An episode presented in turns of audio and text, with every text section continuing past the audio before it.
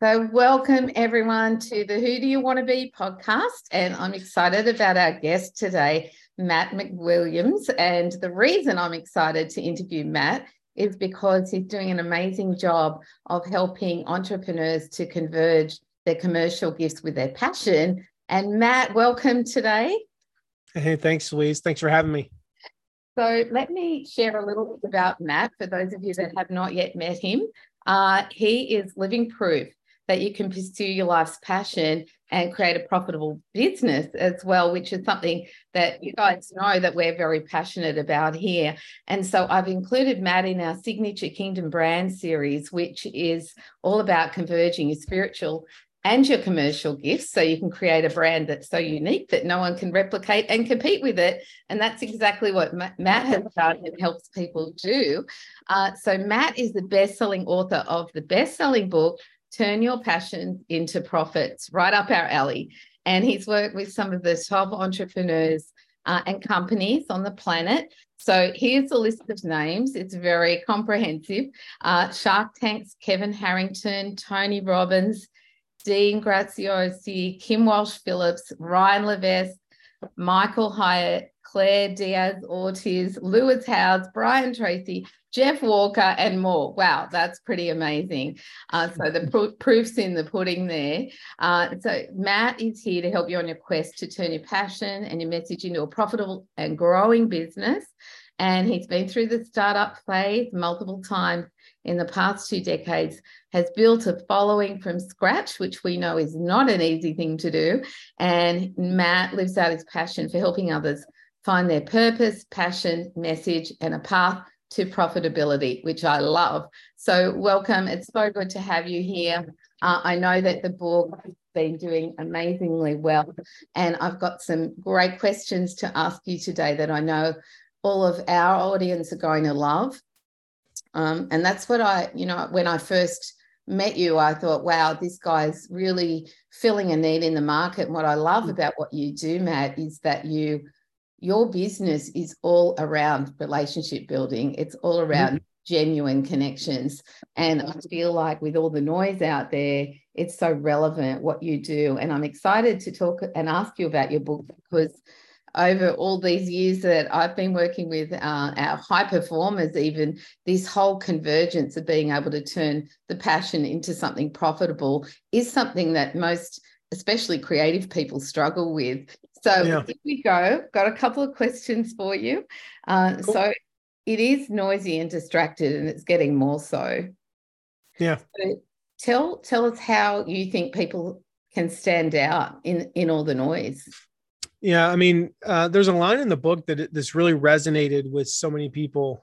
When I wrote it, it was one of those things like I knew it would be, it was true, but I didn't realize that it would be one of those like iconic lines that just stood out. And it says, that getting noticed has never been easier at any point in human history. Wow. But standing out is harder than ever. So there's a converse relationship between ease of getting noticed and ability to stand out. If you think about, like, if you go back, 150 years, most people, like, they didn't know somebody, that wasn't related to them. They never heard of anybody outside of like a 3-county area. Most people would never travel outside of their state, here in the US. Most people, you didn't have telephones even. So you didn't even talk to people more than a few miles away. So getting noticed was hard. You might be well known, you might stand out in your community.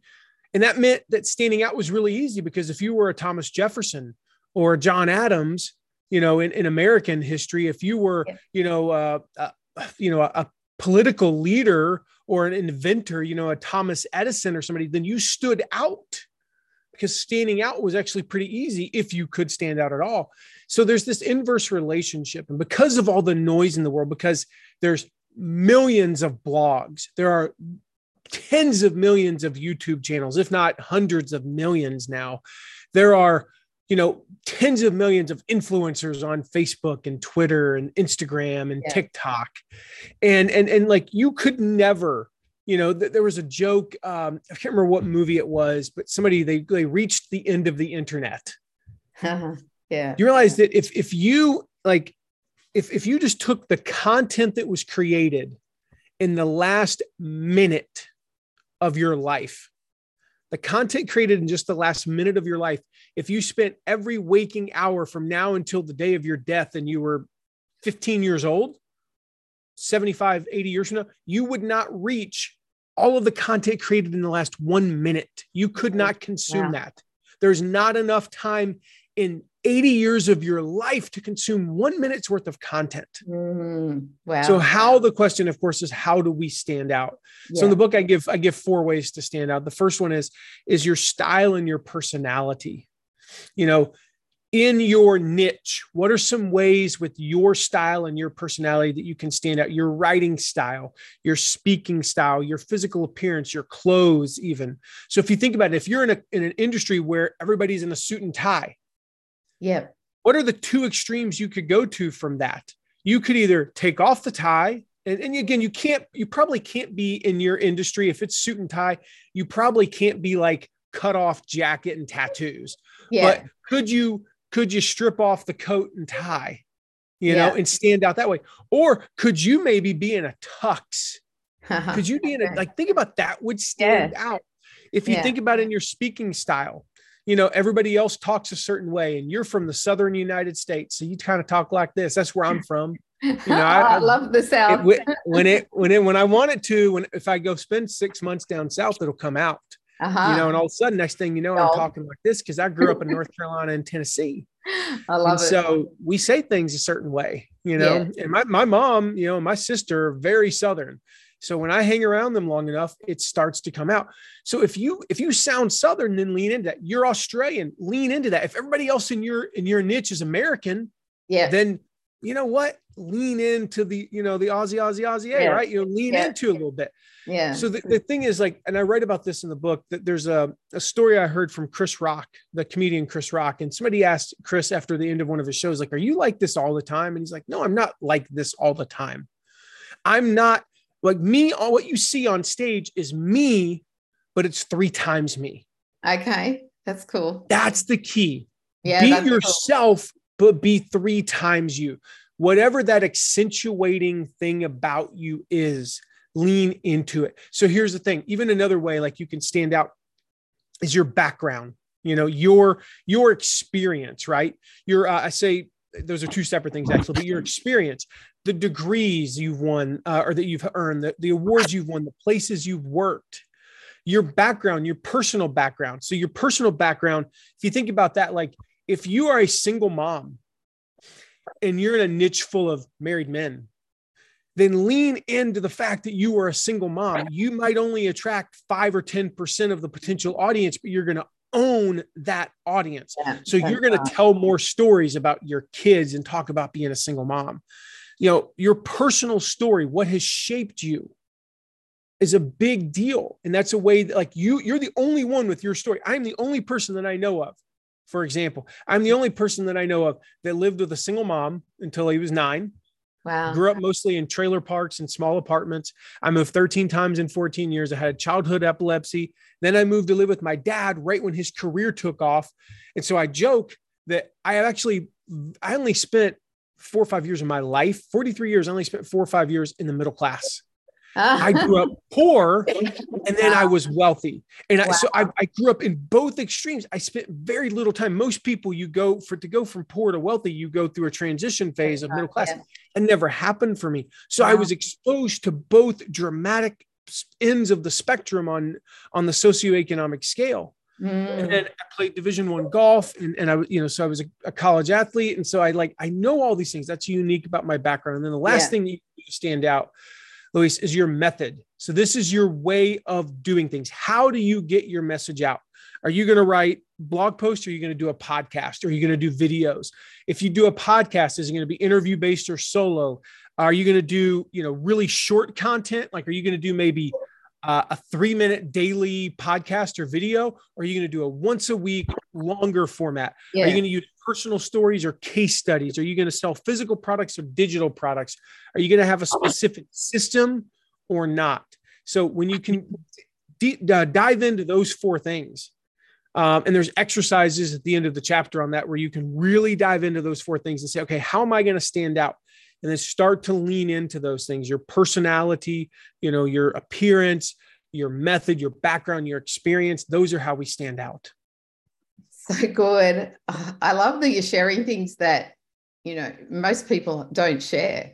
And that uniqueness about everyone is such a key, because it's intriguing and interesting, isn't it? Everybody's life story and their experiences are so interesting. And I can see that parallel with you, Matt, that when you went from being poor to being rich, and now that's reflecting in your what you're doing and how you're helping people, that true life experience that you've had is what's coming out of your mouth. It's like gold. So it's awesome.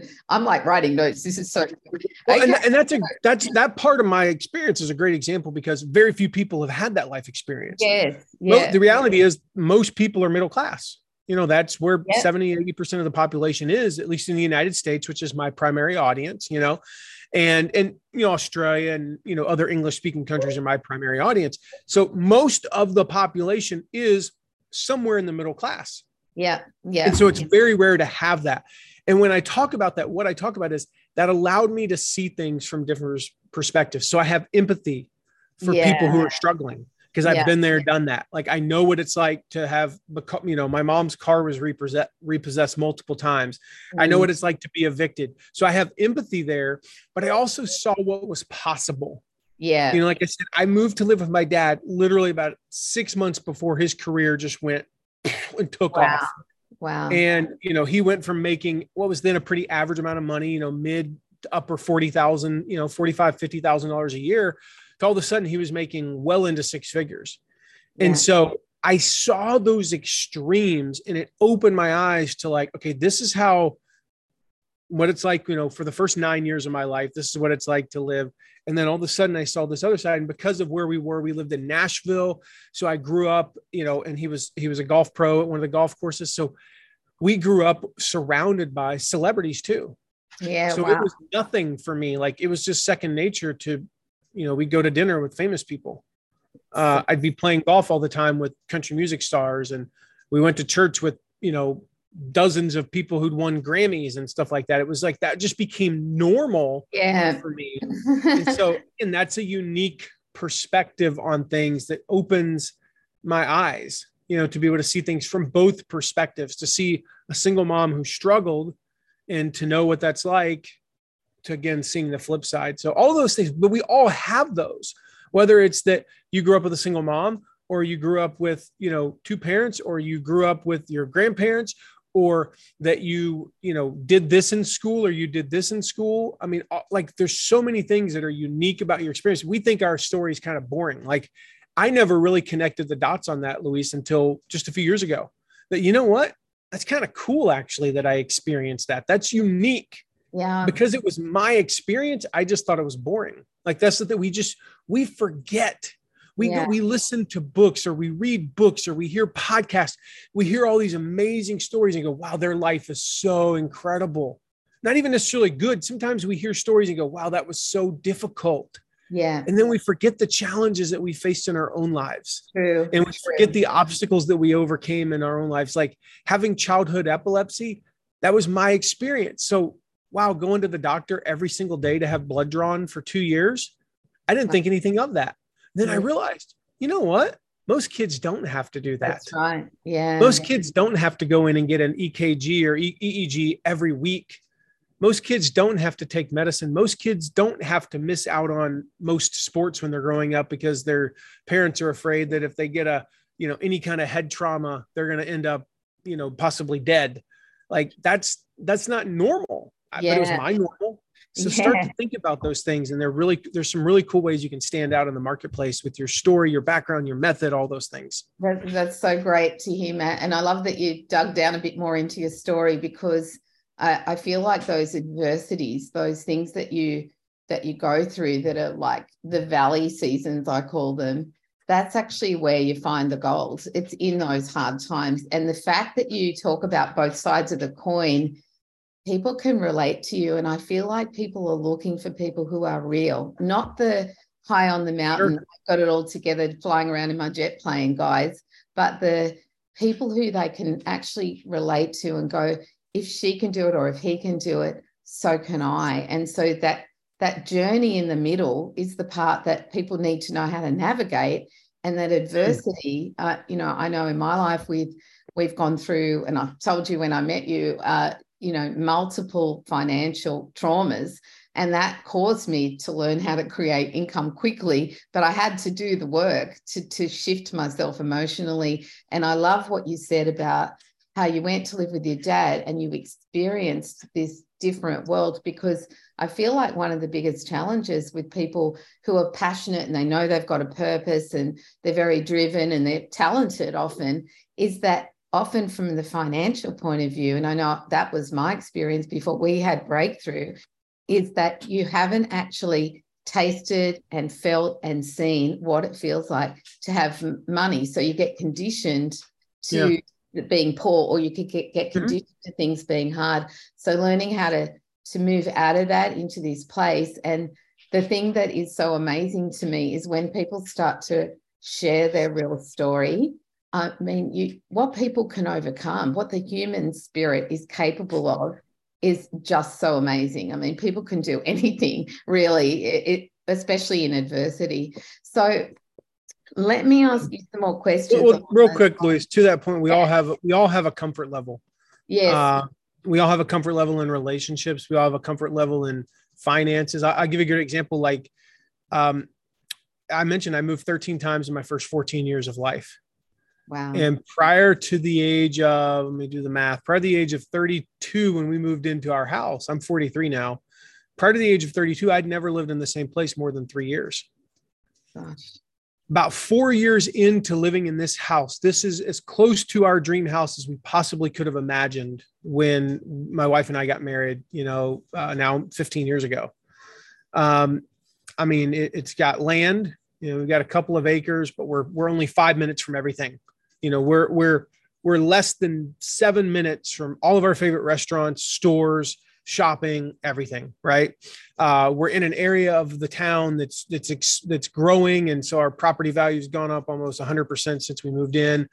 All the good things. Like, we love this property. We live on a freaking zoo practically. We have animals left and right. Like, we have earlier today, our son was like, there's the groundhog. And he's like running across the yard, little chubby little thing just going across. We have a creek that runs through. We have deer in the back, all these things, like tons of different squirrels and birds and plants and all kinds of stuff. It's what we dreamed of. Like, my daughter wakes up every day. I grew up I grew up mostly in trailer parks. So I grew up looking at the side of another trailer.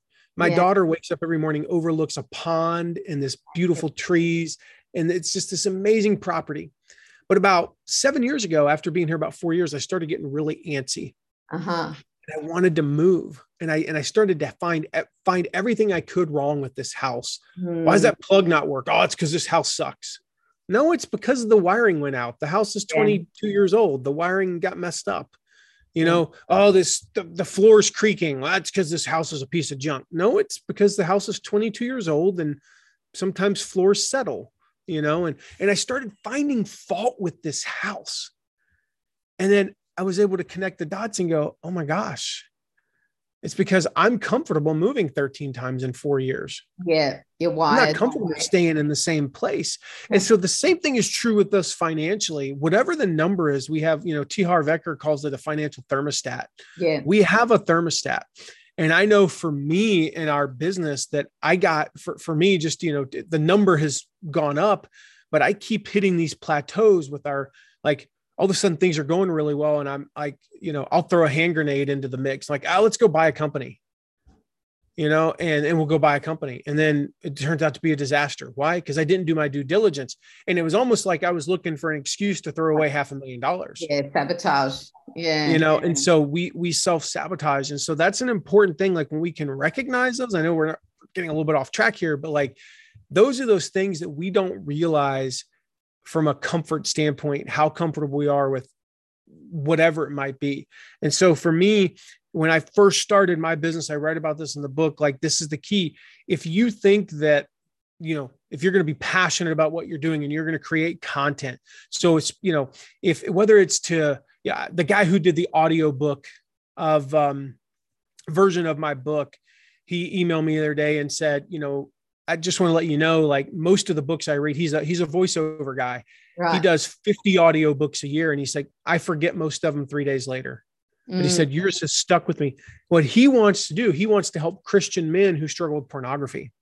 Right. That's his calling. That's his passion. Yeah. But he was like, I never saw a way to make money doing that, because he had the belief, because of how he grew up, his comfort level, that if you were going to do something like that, it could only be a ministry. Yeah. It could only be something that you made the bare minimum, and you barely paid the bills, and you had to be a struggling, starving artist or a missionary to have an impact on the world. And that's just not true. Yeah, absolutely. And so when we have that belief, whatever it is, like, oh, I need to be a starving artist.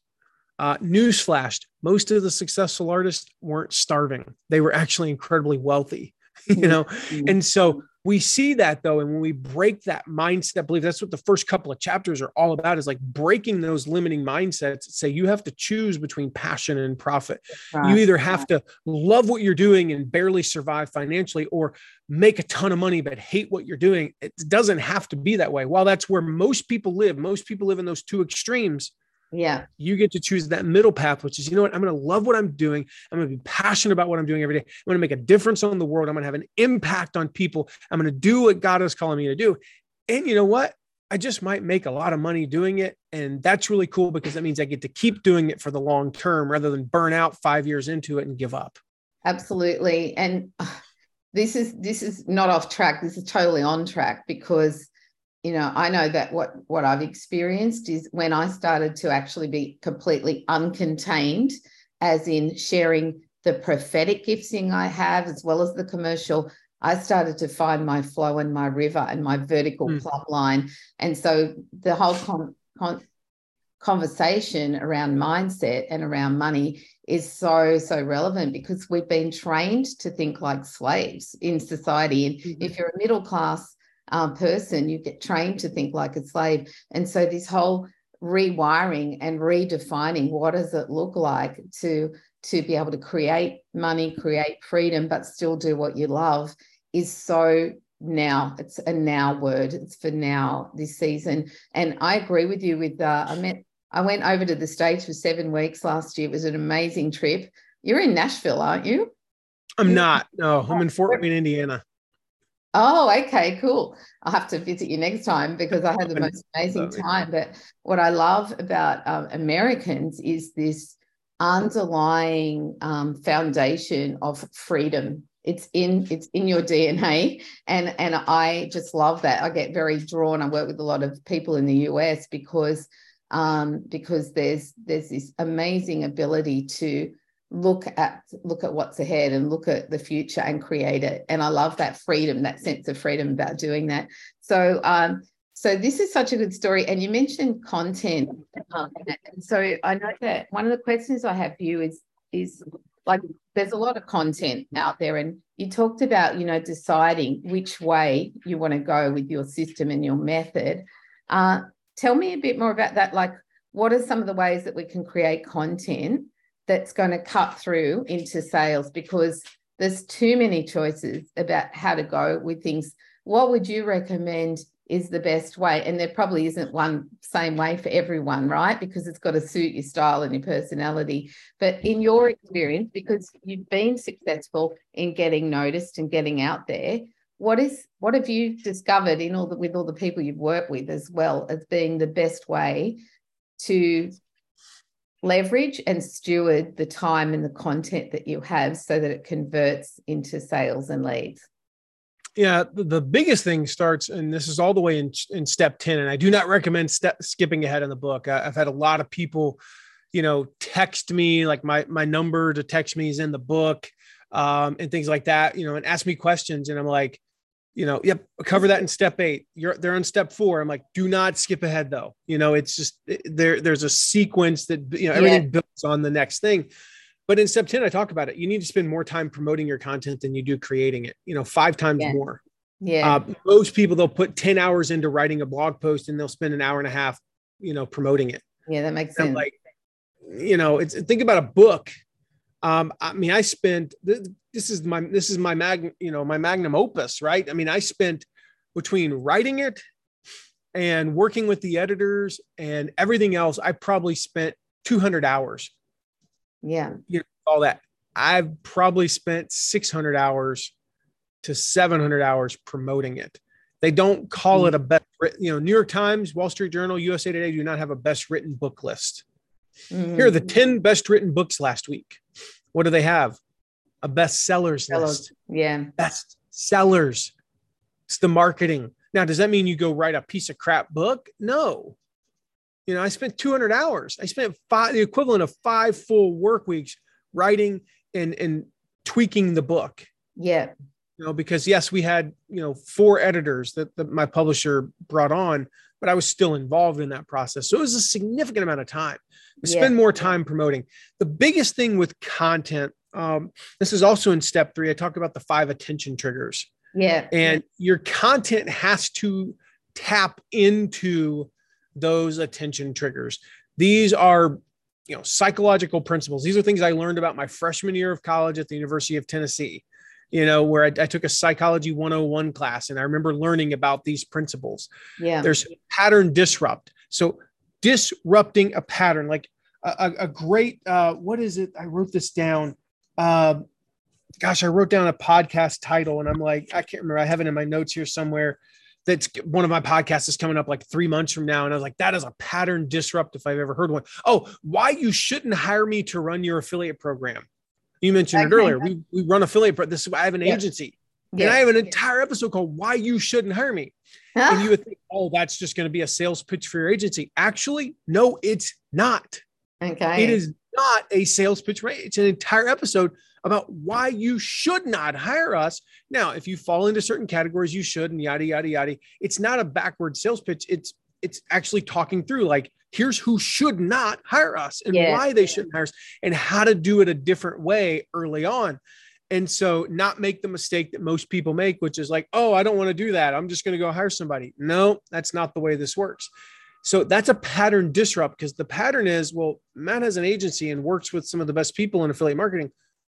Well, I think he would want us to hire him. Not if you fall into 95% of the population. We only want the 5%. Yeah. So things like that, pattern disrupts, you know, why such and such is wrong, why this food is actually healthy for you. Wait, that's not normal.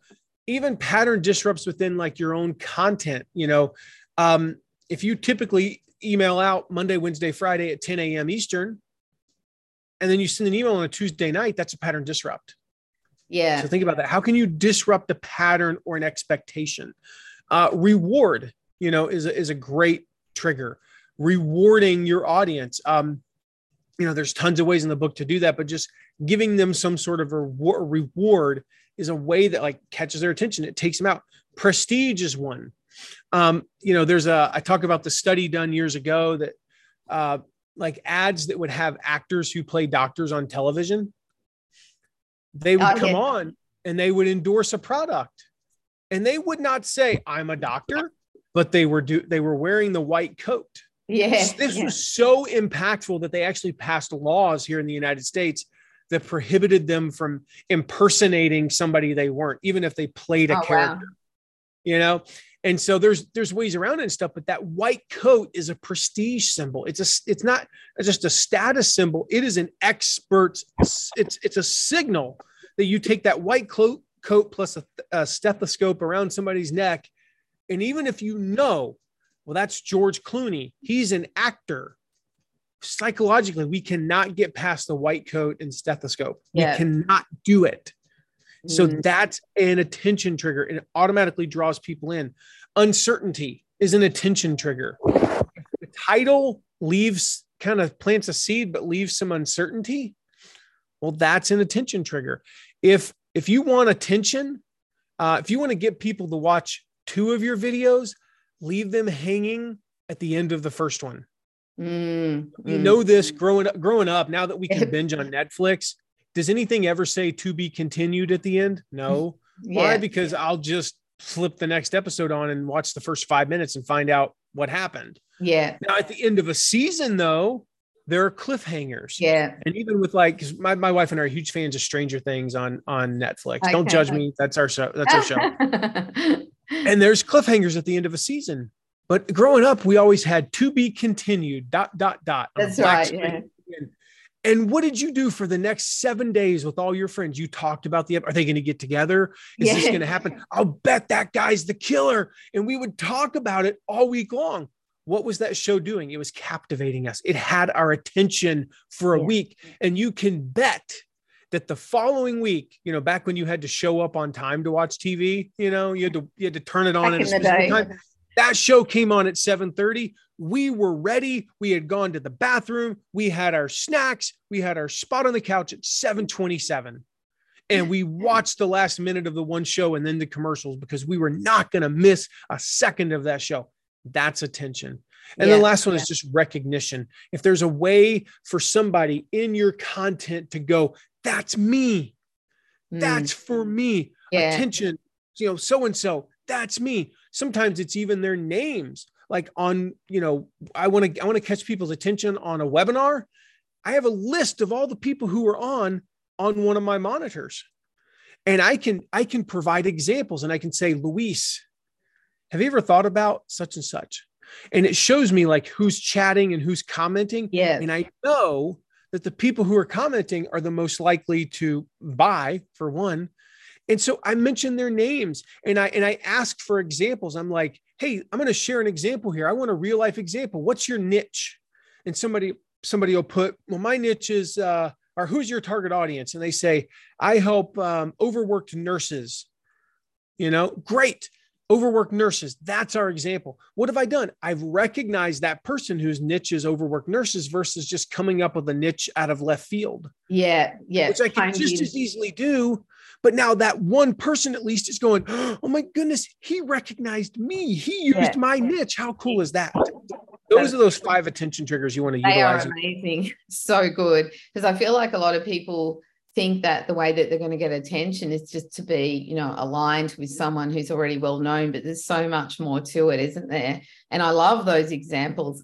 We used to have an ad here and it's like, this is Rob the dentist. I don't know if you guys had it over there, and he had his back to you and he's wearing his coat, you know, and he's cleaning his teeth. It was for toothbrush, and you never saw his face. And that ad still sticks in my mind all these years later, and it is all those triggers. So I love that. That's also, you know, what I'm hearing, Matt, as you're telling me more and more about the book, just the fact that not only are they very succinct and powerful messages that you're sending, but you've actually got some really practical application. And I feel like a lot of times with books, I think that resonates with me because I like to take the idea and help people to execute it, not just to make it a book about ideas.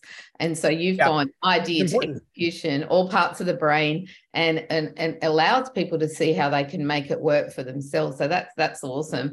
So yeah, there's ideas, there's strategies, there's examples, but there's also stories, you know, and the stories, like, you know, when I talk about Alan Thomas, you know, losing 129 pounds in 9 months and becoming a weight loss coach.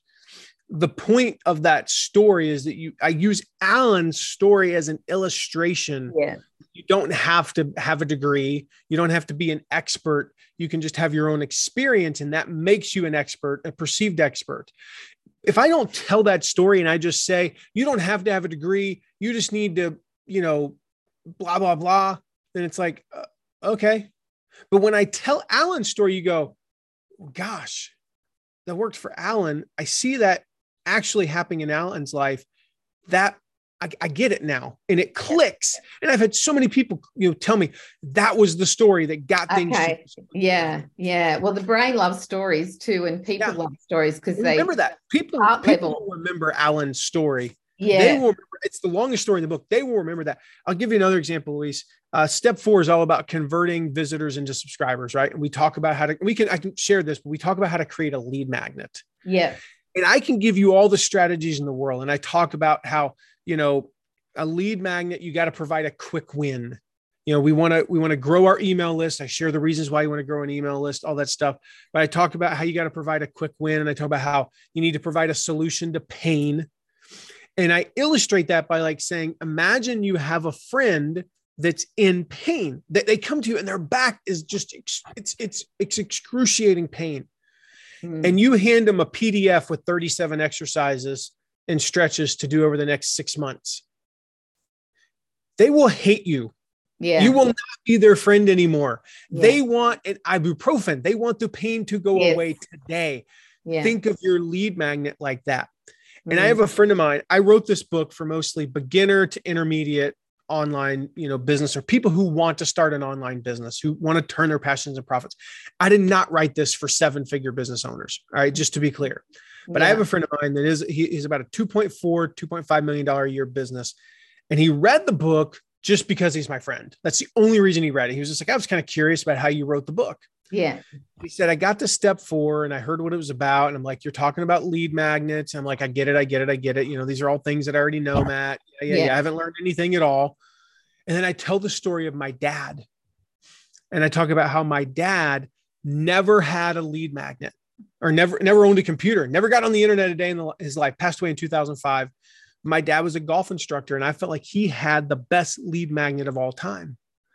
And I talked about how my dad as a golf instructor would walk up and down the practice tee and he would look for somebody in pain, not physical pain, like, ow, my back hurts, but they'd hit a shot and oh, dang it. And they'd hit another shot and they'd go, stupid game. And they'd hit their club on the ground and he'd go up and he would say, hey, can I help you out for a moment? And they'd say, yeah. And he spent 5 minutes with that person. He would give them one tip, not 27 tips, not 17 things you can do. This is not the how do you swing a golf club broken down into every step that's going to get you on the PGA Tour in 12 years. No, this is, you're hitting the ball 65 yards right. Let me do one thing that will help you hit it a little bit better. Mm. One tip, one thing they could do that's going to move the needle the most. They'd hit a few shots. They were so much better. They would turn them and go, that's the best shot I've hit in months. How do I sign up for more golf lessons? Yeah. Tell them $1,000 golf instruction package. My friend, $2.4 million a year business. He said, I took that chapter. I went to my team. I followed the rules. You said, I told them the story about your dad. And I said, this is what a lead magnet is. Ours are too complicated. They re-engineered their lead magnets one day because they had 4 lead magnets.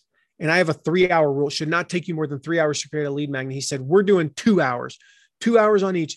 They redid all 4 of their lead magnets. Overnight, their opt-in rate went up over 40%. Wow. And that would not have happened if I just listed a bunch of things that you have to do and a bunch of rules. He said, it was that story of your dad that it changed something in his process of thinking, going, oh, that's what a lead magnet is. And they shifted overnight. And were able to improve their opt-in rates. That's very helpful. And even though I know you've written the book for startups, like even as someone who's been in business for 30 years, I mean, I'm hearing some cut through things that you're saying that I hadn't heard before, for sure. So I feel like it will be relevant for many 6-7 figure entrepreneurs as well, because like you said, there's just one little thing that you can change that can make 100% of difference, right? So that's awesome. So let me ask you a bit about affiliate marketing, because I know that you're the affiliate guy, right? You're the go-to guy to use affiliate marketing to monetize. And so I would love to know more about, you know, how do people get started with affiliate marketing and what are the keys about affiliate marketing that you help people with that makes them get the growth and the breakthrough that they're looking for? Sure. You know, the first step is just to understand that it does not serve your audience for you not to monetize. It goes back to some of the mindset stuff we talked about earlier. When you start monetizing, you're not selling out. When you start monetizing, you're not becoming greedy. Shift the way you think. Like, you earning money allows you to continue. It allows you to fund the business. It allows you to keep going. And so early on, we basically have 2 options. Number 1, we think, create a product. Number 2, give away content indefinitely.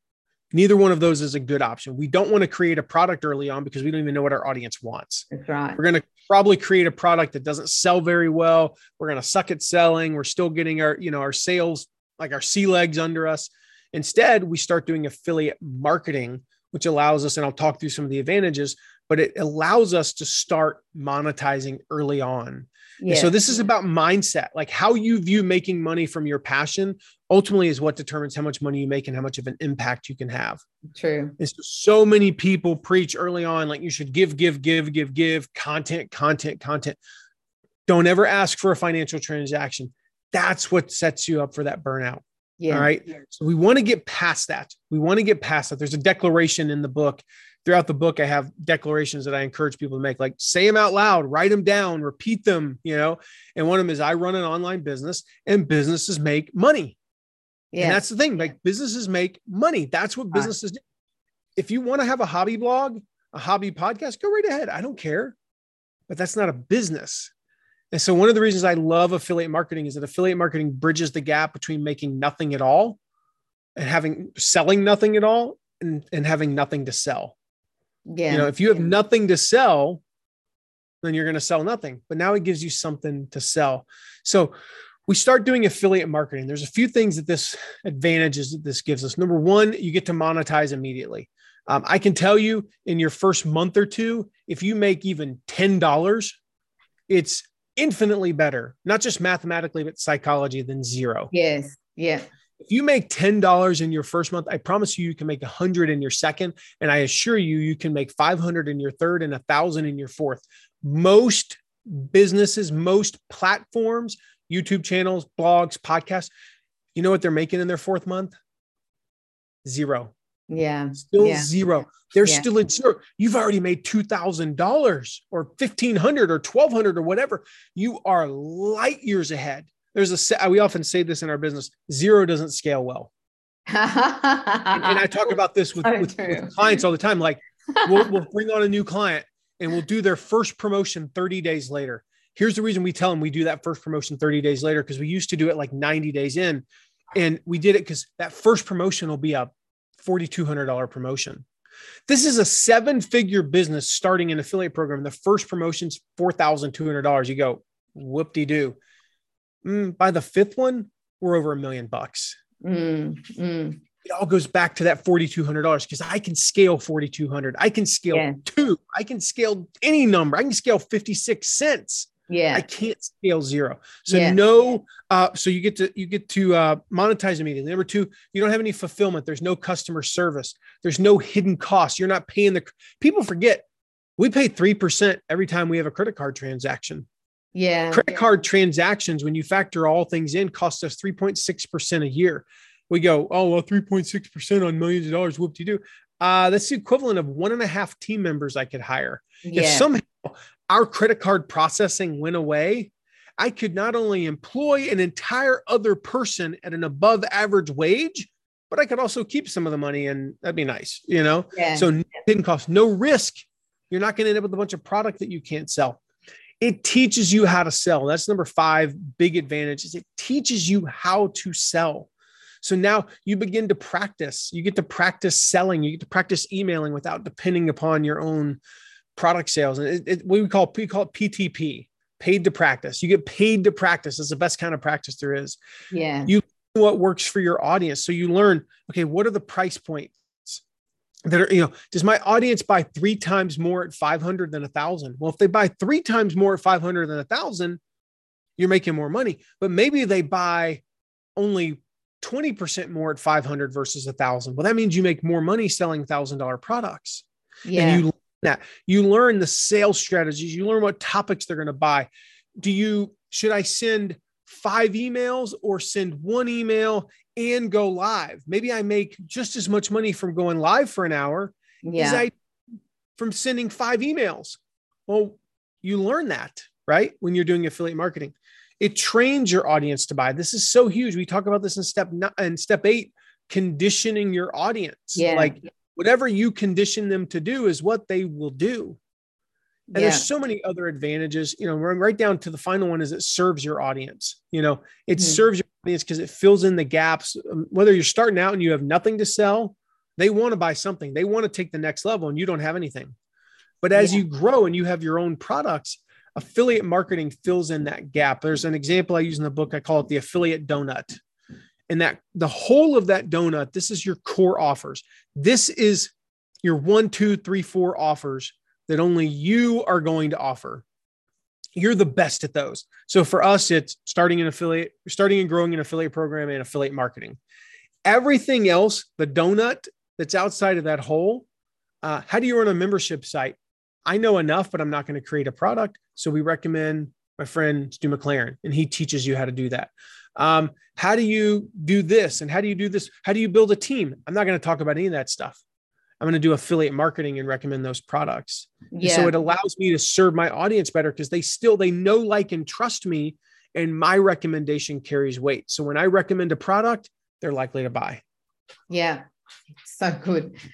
I'm thinking as you're speaking, Matt, I'm like, I need to buy 5 of your books and give them away to my clients, because this is so practical, and this is what I love about it, and unique as well. The more you talk about what's in there, I'm like, this is a whole training program, and I know it's all coming out of your head. It comes naturally to you. So let me ask you one more thing about affiliate, and then we'll wind up. And I want you to share, where people can find you. And but how do you choose the right affiliate partners?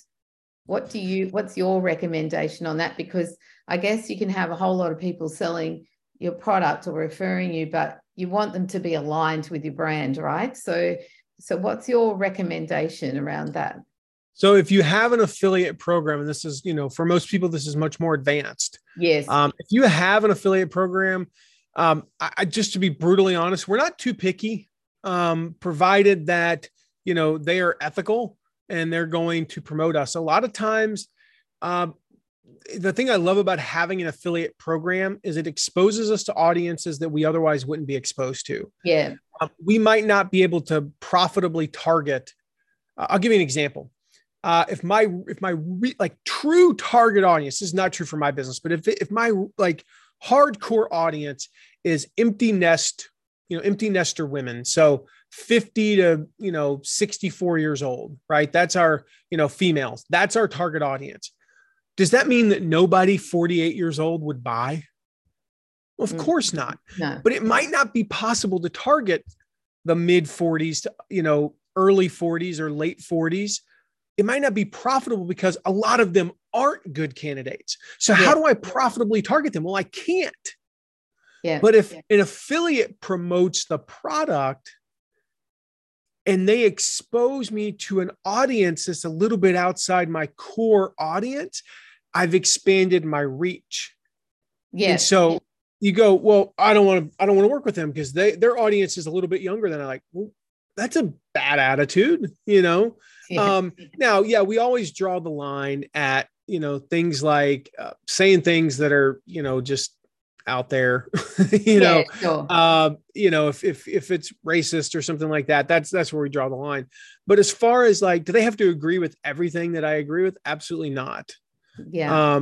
I think it's great. Some of our best affiliates are people who, we fundamentally disagree about certain things, within our businesses, but we agree on this thing.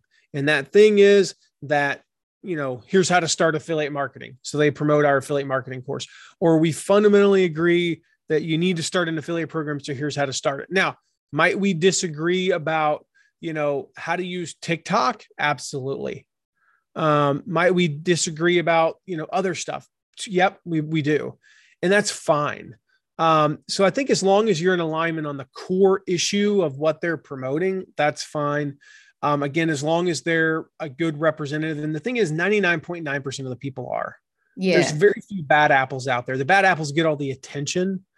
But I mean, I've worked with over 300,000 affiliates. I think I've probably had to remove 75. Yeah. I mean, what is the math on that? Yeah, 20th of 1%, you know? Yeah. Now, do they get all the attention? Absolutely. Did those 75, out of the over $1.5 billion that we've done for our clients and our own affiliate program, did they cost us about $200,000? Yeah. You guys can do the math. What is 200,000 into $1.5 billion? I mean, it's not insignificant, but it's not a lot. Yeah. And sometimes it seems like a lot at the time. You're like, oh my gosh, they cost us $22,000. And it's like, Well, in that same stretch, we brought in $114 million. You know, it's not that bad. Yeah. And so I think it's something that gets blown out of proportion a little bit and things like that. But yeah, ultimately what you're looking for is, do they have a passion to promote you? And if they do, if they have a passion to promote you, that's what regardless of their list size, because I can't tell you how many times I've had somebody that had a list size of 2,000 people outperform. I talk about this in the book. It's in step 9. How many times somebody with a list of 2,000-3,000 people has outperformed somebody with a list of 50,000 people? Wow. Because they went all out and promoted like crazy. And they followed what we teach in the book in step 9 about promoting, affiliate offers. So they did amazing. And that has happened time and time again. We did a big study about 5 years ago on this, and all the results are in the book, like the numbers and stuff. And that's what we found was like, they went all in. They, they shifted their mindset to believe, I've only got 4,000 people. Maybe it's 200.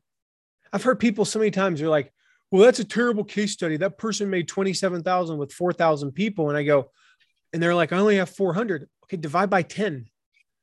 Yeah. But make 2,700. Instead of saying, well, I can't do that, I'm going to make 0. No, go make 2,700. Yeah, that's right. It's a small audience. It's more intimate. It's more homogenous. The bigger your audience gets, the more outliers you have. Yeah. The smaller your audience when you're starting out. Some of these people, you have personal relationships with them. You can DM them on Facebook. You can close sales on the phone. Yeah, that's right. I cannot tell you how many people I know have made $10,000 in a day from affiliate marketing because they picked up the phone and called people and they closed them into, they closed sales. Yeah. And you go, well, so-and-so doesn't do that. They have a big audience. They don't do that. Yeah, they got a big audience. You got a small one. You got to hustle sometimes when you're starting out. Yeah. And so, it's all there, but it's like, ultimately that's what it comes down to more than anything is that passion. And do they care about the success of your product? Yeah. And the motivation. And I think like, that's one of the reasons why I wanted to have you on here is because I thought this is a piece that's going to add value to my audience and they're going to get something meaningful, powerful, and useful from hearing from you. And also that I'm like, this guy, he's so excited about what he's doing. And it came through that passion. So there was an alignment of values there, which made me motivated to promote, what you're doing. And I agree with you. We've had loaves and fishes experiences where we've had 35 people running a challenge. And then we've done like 150K in a day from 35 people, because even though it may have been a smaller number, there was a deeper connection with them, a personal connection with them, that they resonated more. And I feel like what you're talking about, with one of the things that, we share a lot is like, I talk about catching whales, 6-figure whales, and how the whales have their own language. And so whales in a pod, they call out to each other and they can hear each other across the ocean. Yeah. So, we say we speak eagle. And then when people hear and resonate like what you're speaking about with your story, you can have greater results, even if it is a smaller number of people. So this has just been so powerful, amazing. Thank you so much for coming on the podcast. I'm so excited about people being able to read your book and really growing. And I love what you're talking about, even if it's the small things, being faithful with the little. And also that, the reward center of your brain loves it when you have a little success. Little fish are good too. You don't have to go and try and catch $100K or $1 million whales straight away. Little fish are good as well. So Matt, where can people find you? Where can they get the book? Please share so that. Yeah. Amazon, Barnes and Noble, Target. Everywhere. If they sell books, they sell my book. The best place to get it though, guys, if you go to passionsintoprofitsbook.com /Louise. So passionsintoprofitsbook.com. And I know Louise will put this in the show notes for you guys, /LOUISE. That is the best place to get the book because we've got over $500 in special bonuses there for you guys. So we've got just a ton of extra stuff there. We've got one of our training vaults. We've got a huge swipe file of emails.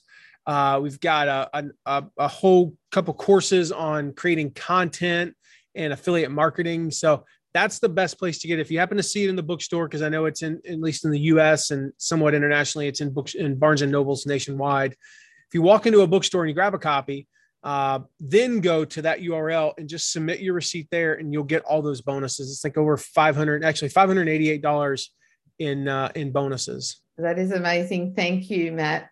I'm going to go looking and seeing if I can find it in a bookstore in Australia. I'm sure it's here somewhere. Might be out at the airport or somewhere. So, well, yeah. I'm coming back to the US again, and I'll have to come and visit you over there. But thank you so much for your time.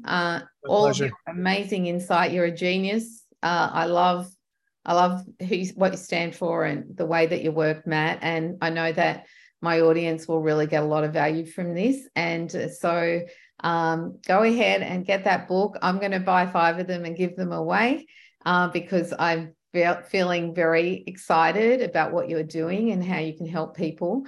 And thank you so much for coming on our Who Do You Want to Be podcast. Thank you, Louise.